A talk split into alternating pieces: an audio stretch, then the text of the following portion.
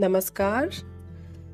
रश्मि रथी में अब तक आपने सुना कि कृष्ण के बहुत समझाने पर भी कर्ण दुर्योधन का साथ छोड़ने को अपना मन बना नहीं पाया, क्योंकि दुर्योधन ने उसे ऐसे बुरे वक्त में सहारा दिया था जब वह हस्तिनापुर के प्रांगण में अर्जुन के समक्ष खड़ा था और उससे प्रतिस्पर्धा करके अपने सर्वश्रेष्ठ धनुर्धर होने का सपना पूरा करना चाहता था। परंतु उच्च समाज के लोगों ने दलित और सूत पुत्र कहकर उसको बुरी तरह दुत्कार दिया था।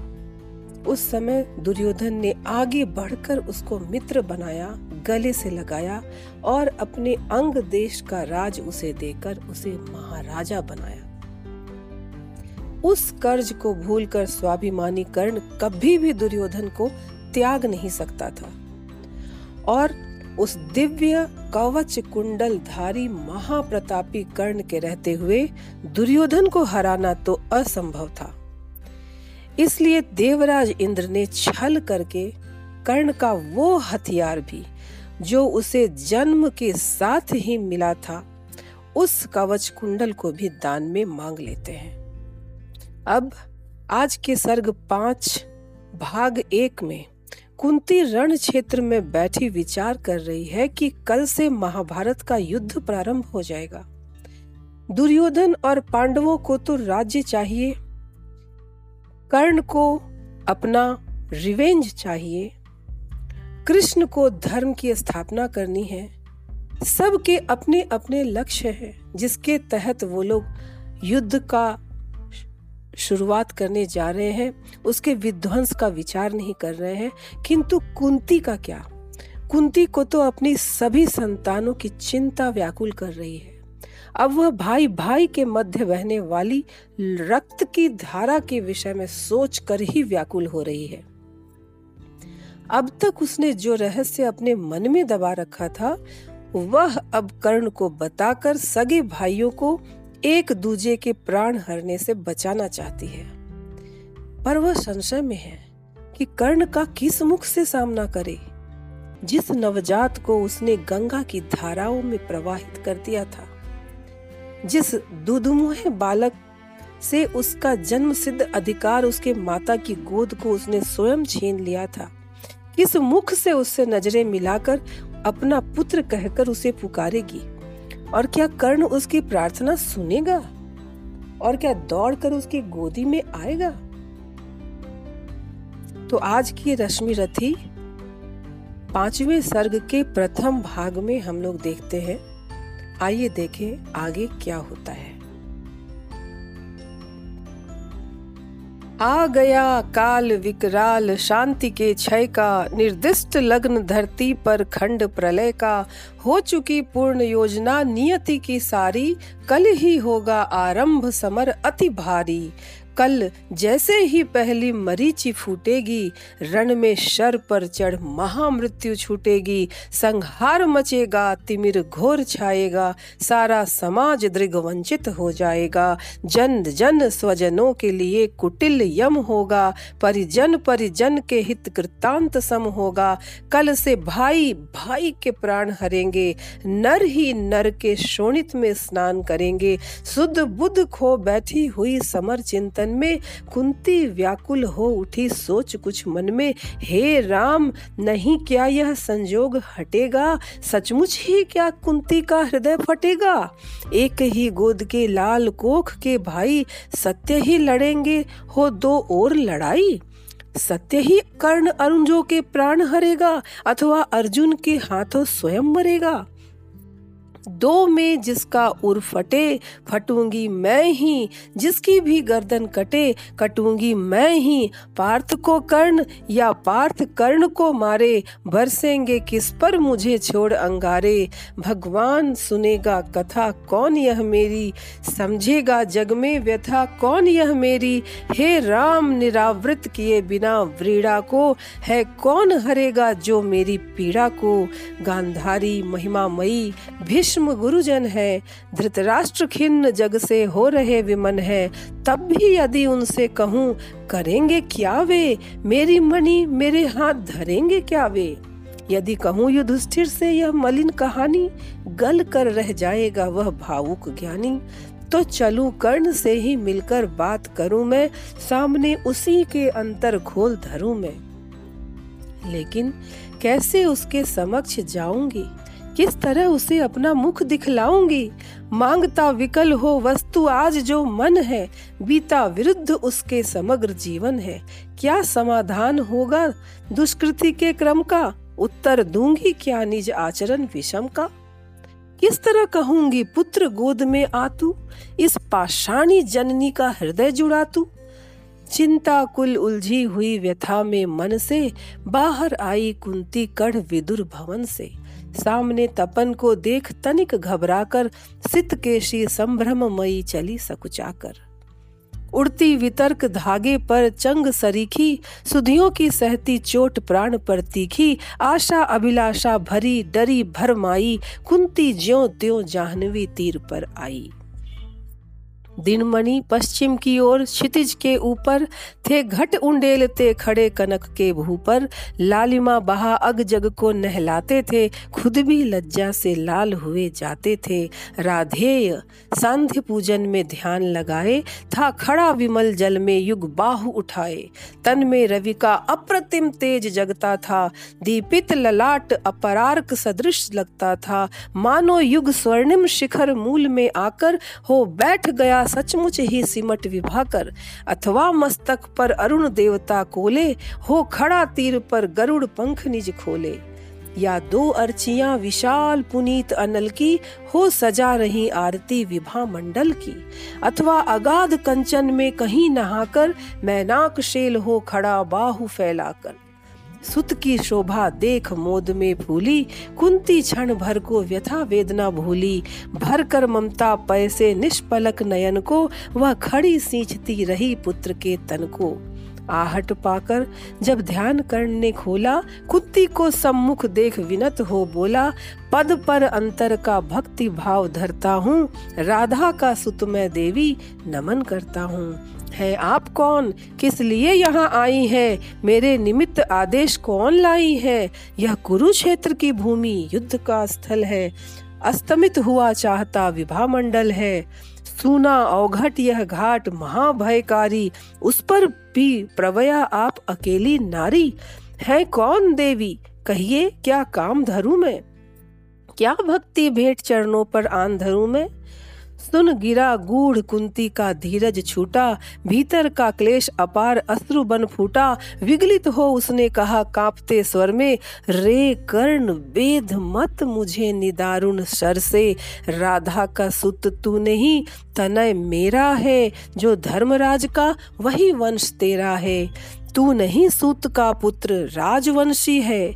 अर्जुन समान कुरुकुल का ही अंशी है। जिस तरह तीन पुत्रों को मैंने पाया, तू उसी तरह था प्रथम कुक्षी में आया।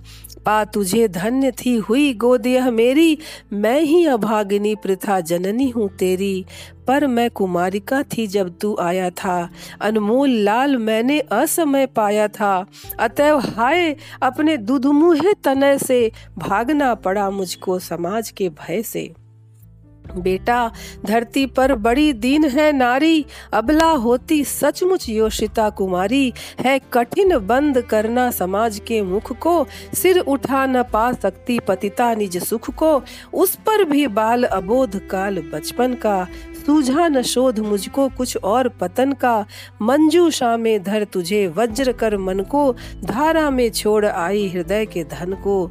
संयोग सूत पत्नी ने तुझको पाला। उन दयामयी पर तनिक न मुझे कसाला। ले चल मैं उनके दोनों पाँव धरूँगी, अग्रजा मानकर सादर अंक भरूँगी, पर एक बात सुन जो कहने आई हूँ, आदेश नहीं, प्रार्थना साथ लाई हूँ। कल कुरुक्षेत्र में जो संग्राम छिड़ेगा, क्षत्रिय समाज पर कल जो प्रलय घिरेगा, उसमें न पांडवों के विरुद्ध हो लड़ तू। मत उन्हें मार या उनके हाथों मर तू। मेरे ही सुत मेरे सुत को ही मारे। हो क्रुद्ध परस्पर ही प्रतिशोध उतारे। यह विकट दृश्य मुझसे न सहा जाएगा। अब और न मुझसे मूक रहा जाएगा। जो छिप कर थी अब तक कुरेदती मन को, बतला दूँगी वह व्यथा समग्र भुवन को। भागी थी तुझको छोड़ कभी जिस भय से, फिर कभी न हेरा तुझको जिस संशय से। उस जड़ समाज के सिर पर कदम धरूँगी, डर चुकी बहुत अब और न अधिक डरूँगी। थी चाह पंख मन का प्रक्षालित कर लूँ, मरने के पहले तुझे अंक में भर लूँ। वह समय आज रण के मिस आया है, अवसर मैंने भी क्या अद्भुत पाया है। बाजी तो मैं हार चुकी कब को ही, लेकिन विरंची निकला कितना निर्मोही। तुझ तक न आज तक दिया कभी भी आने, यह गोपन जन्म रहस्य तुझे बतलाने। पर पुत्र, सोच, अन्यथा न तू कुछ मन में, यह भी होता है कभी कभी जीवन में। अब दौड़, वत्स गोदी में वापस आ तू आ गया निकट विध्वंस, न देर लगा तू जा भूल द्वेष के जहर क्रोध के विष को, रे कर्ण, समर में अब मारेगा किसको? पाँचों पांडव है अनुज, बड़ा तू ही है, अग्रज बन रक्षा हेतु खड़ा तू ही है। नेता बन कर में सूत्र समर का ले तू, अनुजों पर छत्र विशाल बाहु का दे तू। संग्राम जीत कर प्राप्त विजय अति भारी। जय मुकुट पहन फिर भोग संपदा सारी। यह नहीं किसी भी छल का आयोजन है। रे पुत्र, सत्य ही मैंने किया कथन है। विश्वास न हो तो शपथ कौन मैं खाऊं? किसको प्रमाण के हेतु यहाँ बुलवाऊं? वह देख पश्चिमी तट के पास गगन में, देवता दीपते जो कनकाभ वसन में, जिनके प्रताप की किरण अजय अद्भुत है। तू उन्हीं अंशुधर का प्रकाश प्रकाशमय सुत है। रुक प्रथा पूछने लगी अश्रु अंचल से। इतने में आई गिरा गगन मंडल से। कुंती का सारा कथन सत्य कर जानो। माँ की आज्ञा बेटा अवश्य तुम मानो। यह कहकर दिनेश चट उतर गए अंबर से। हो गए तिरोहित मिलकर किसी लहर से। मानो कुंती का भार भयानक पाकर वे चले गए दायित्व छोड़ घबरा कर डूबते सूर्य को नमन निवेदित करके कुंती के पद की धूल शीश पर धर के राधेय बोलने लगा, बड़े ही दुख से, तुम मुझे पुत्र कहने आई किस मुख से? क्या तुम्हें कर्ण से काम सूत है वह तो? माता के तन का मल अपूत है वह तो। तुम बड़े वंश की बेटी ठकुरानी हो, अर्जुन की माता कुरुकुल की रानी हो। मैं नाम गोत्र से हीन दीन खोटा हूँ, सारथी पुत्र हूँ, मनुज बड़ा छोटा हूँ ठकुरानी। क्या लेकर तुम मुझे करोगी? मल को पवित्र गोदी में कहाँ धरोगी? है कथा जन्म की ज्ञात, न बात बढ़ाओ, मन छेड़ छेड़ मेरी पीड़ा मत उकसाओ। हूँ खूब जानता किसने मुझे जना था, किसके प्राणों पर मैं दुर्भार बना था। सह विविध यातना मनुज जन्म पाता है, धरती पर शिशु भूखा प्यासा आता है। माँ सहज स्नेह से ही प्रेरित अकुलाकर, पय पान कराती उर्से उसे लगाकर। मुख चूम जन्म की क्लांति हरती है, दृग से निहार अंग में अमृत भरती है। पर मुझे अंक में उठा न ले पाई तुम पय का पहला आहार नहीं दे पाई तुम। उल्टे मुझको असहाय छोड़कर जल में तुम लौट गई इज़्ज़त के बड़े महल में। मैं बचा अगर तो अपने आयुर्बल से। रक्षा किसने की मेरी काल कवल से? क्या कोर कसर तुमने कोई भी की थी? जीवन के बदले साफ़ मृत्यु ही तो दी थी। पर तुमने जब पत्थर का किया कलेजा, असली माता के पास भाग्य ने भेजा। अब जब सब कुछ हो चुका, शेष दो ही क्षण है। आखिरी दांव पर लगा हुआ जीवन है।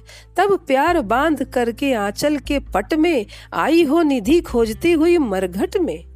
अपना खोया संसार नहीं तुम पाओगी। राधा माँ का अधिकार नहीं तुम पाओगी। छीनने स्वत्व उसका तो तुम आई हो, पर कभी यह बात भी मन में लाई हो? उसको सेवा, तुमको सुकीर्ति प्यारी है। तुम ठकुरानी हो, वह केवल नारी है। तुमने तो तन से मुझे काढ़ फेंका, उसने अनाथ को हृदय लगाकर सेका। उमड़ी न स्नेह की उज्जवल धार हृदय से, तुम तो सूख गई मुझको पाते ही भय से। पर राधा ने जिस दिन मुझको पाया था, कहते हैं, उसको दूध उतर आया था। तुमने जन कर भी नहीं पुत्र कर जाना, उसने पाकर भी मुझे तनय निज माना। अब तुम ही कहो, कैसे आत्मा को मारूं? माता कह उसके बदले तुम्हें पुकारूं। अर्जुन की जननी, मुझे नहीं कोई दुख है, ज्यो त्यों मैंने भी ढूंढ लिया निज सुख है। जब भी पीछे की ओर दृष्टि जाती है, चिंतन में भी यह बात नहीं आती है। आचरण तुम्हारा उचित था या अनुचित? या असमय मेरा जन्म नशील विहित था? पर एक बात है जिसे सोचकर मन में मैं जलता ही आया समग्र जीवन में। अज्ञातशील कुलता का विघ्न न माना, भुजबल को मैंने सदा भाग्य कर जाना। बाधाओं के ऊपर चढ़कर धूम मचाकर, पाया सब कुछ मैंने पौरुष को पाकर। जन्मा लेकर अभिशाप हुआ वरदानी, आया बनकर कंगाल कहाया दानी। दे दिए मोल जो भी जीवन ने मांगे, सिर नहीं झुकाया कभी किसी के आगे। पर हाय हुआ ऐसा क्यों वाम विधाता? मुझ वीर पुत्र को मिली भीरू क्यों माता? जो जमकर पत्थर हुई जाति के भय से, संबंध तोड़ भागी दूध मुहे तने से। मर गई नहीं वह स्वयं, मार सुत को ही। जीना चाहा बन कठिन क्रूर निर्मोही। क्या कहूँ देवी मैं तो ठहरा अनचाहा, पर तुमने माँ का चरित्र खूब निभाहा। था कौन लोभ? थे क्या अरमान हृदय में? देखा तुमने जिनका अवरोध तनय में? शायद यह छोटी बात राज सुख पाओ। वर किसी भूप को तुम रानी कहलाओ। सम्मान मिले यश बढ़े वधु मंडल में। कहलाओ साध्वी सती वाम भूतल में। पाओ सुत भी बलवान, पवित्र प्रतापी। मुझसा अघ जन्मा नहीं मलिन परितापी। सो धन्य हुई तुम देवी, पा सभी कुछ कर तुम। कुछ भी न गवाया तुमने मुझे गवा कर पर अंबर पर जिनका प्रदीप जलता है, जिनके अधीन संसार निखिल चलता है, उनकी पोथी में भी कुछ लेखा होगा, कुछ कृत्य उन्होंने भी तो देखा होगा। धारा पर सद्य जात पुत्र का बहना, माँ का हो कठोर वज्र हृदय सहना, फिर उसका होना मग्न अनेक सुखों में, जातक असंग का जलना अमित दुखों में। हम दोनों जब मरकर वापस जाएँगे, ये सभी दृश्य फिर से सम्मुख आएँगे। जग की आँखों से अपना भेद छिपाकर नर वृथा तृप्त होता मन को समझाकर, अब रहा न कोई विवर शेष जीवन में, हम भली भांति रक्षित है पटावरण में। पर हँसते कहीं अदृश्य जगत के स्वामी, देखते सभी कुछ तब भी अंतर्जामी। सबको सहेज कर नियति कहीं धरती है, सब कुछ अदृश्य पट पर अंकित करती है। यदि इस पट पर का चित्र नहीं उज्जवल हो कालिमा लगी हो, उसमें कोई मल हो तो रह जाता क्या मूल्य हमारी जय का, जग में संचित कलुषित समृद्धि समुदय का? पर हाय न तुम में भाव धर्म के जागे, तुम देख नहीं पाई जीवन के आगे। देखा न दीन कातर बेटे के मुख को, देखा केवल अपने क्षण भंगुर सुख को। विधि का पहला वरदान मिला जब तुमको, गोदी में नन्हा दान मिला जब तुमको, क्यों नहीं वीर माता बन आगे आई? सबके समक्ष निर्भर हो, निर्भय होकर चिल्लाई। सुन लो समाज के प्रमुख धर्म ध्वजधारी, सुतवती हो गई मैं अनब्याही नारी। अब चाहो तो रहने दो मुझे भवन में, या जाति च्युत करके मुझे भेज दो वन में। पर मैं न प्राण की इस मनी को छोड़ूँगी, मातृत्व धर्म से मुख न कभी मोड़ूँगी, यह बड़े दिव्य उन्मुक्त प्रेम का फल है, जैसा भी हो बेटा माँ का संबल है, सोचो जग कुपित होकर क्या दंड देता? कुत्सा कलंक के सिवा और क्या लेता? उड़ जाती रजसी ग्लानी वायु में खुलकर, तुम हो जाती परिपूत अनल में घुलकर। शायद समाज टूटता वज्र बन तुम पर, शायद घिरते दुख के कराल घन तुम पर, शायद वियुक्त होना पड़ता परिजन से, शायद चल देना पड़ता तुम्हें भवन से। पर सह विपत्ति की मार अड़ी रहती तुम, जग के समक्ष निर्भीक खड़ी रहती तुम, पी सुधा जह को देख नहीं घबराती, था किया प्रेम तो बढ़कर मोल चुकाती। भोगती राज सुख रहकर नहीं महल में, पालती खड़ी हो मुझे कहीं भी तरुतल में। लूटती जगत में देवी कीर्ति तुम भारी, सत्य ही कहाती, सती सुचरिता नारी। मैं बड़े गर्व से चलता शीश उठाए, मन को समेट कर मन में नहीं चुराए। पाता न वस्तु क्या कर्ण पुरुष अवतारी, यदि उसे मिली होती शुचि गोद तुम्हारी। पर अब सब कुछ हो चुका व्यर्थ रोना है। गत पर विलाप करना जीवन खोना है। जो छूट चुका उसे कैसे पाऊँगा? लौटूँगा कितनी दूर? कहाँ जाऊँगा? छीना था जो सौभाग्य निदारुण होकर, देने आई हो उसे आज तुम रोकर? गंगा का जल हो चुका परंतु गरल है। लेना देना उसका अब नहीं सरल है। खोला न गूढ़ जो भेद कभी जीवन में, क्यों उसे खोलती हो अब चौथे पन में? आवरण पड़ा ही, सब कुछ पर रहने दो, बाकी परिभव भी मुझको ही सहने दो। पैसे वंचित गोदी से निष्कासित कर, परिवार, गोत्र, कुल सबसे निर्वासित कर। फेंका तुमने मुझे भाग्यहीन को जैसे, रहने दो त्यक्त विषन्न आज भी वैसे। है वृथा यत्न, हे देवी, मुझे पाने का, मैं नहीं वंश में फिर वापस जाने का। दी बिता आयु सारी कुलहीन कहा कर, क्या पाऊँगा अब उसे आज अपना कर?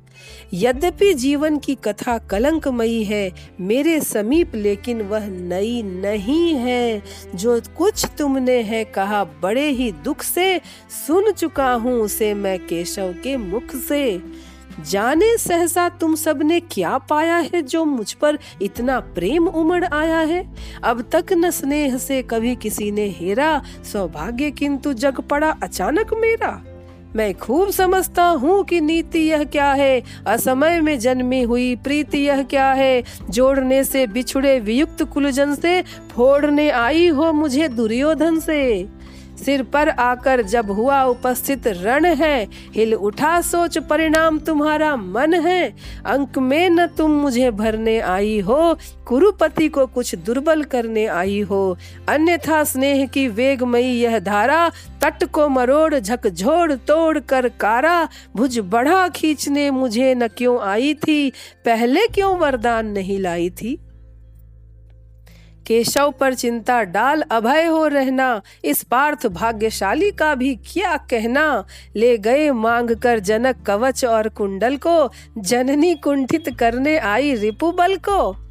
लेकिन यह नहीं होगा, देवी तुम जाओ, जैसे भी हो सुत का सौभाग्य मनाओ, दे छोड़ भले ही कभी कृष्ण अर्जुन को। मैं नहीं छोड़ने वाला दुर्योधन को, कुरुपति का रोम रोम पर ऋण है। आसान न होगा उससे कभी उऋण है। छल किया अगर तो क्या जग में यश लूँगा, प्राण ही नहीं तो उसे और क्या दूँगा? हो चुका धर्म के ऊपर न्योछावर हूँ। मैं चढ़ा हुआ नैवेद्य दे, देवता पर हूँ। अर्पित प्रसून के लिए नयो ललचाओ। पूजा की वेदी पर है देवी, मत हाथ बढ़ाओ। इस प्रकार राधे इतना कहकर मौन हो गया।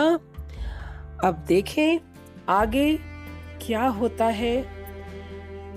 क्या कुंती को वापस लौटना पड़ता है खाली हाथ? या कर्ण अपने पुत्र होने का कुछ, कोई एक कर्तव्य का निवाह करता है? या कुंती को हमेशा के लिए रोता हुआ छोड़कर दोनों अपने अपने घर चल देते हैं? तो सुनिए आगे के एपिसोड में क्या होता है। इंतज़ार ज़्यादा लंबा नहीं है। मैं अगले हफ़्ते पुनः आपके सामने प्रस्तुत हो जाऊँगी। धन्यवाद।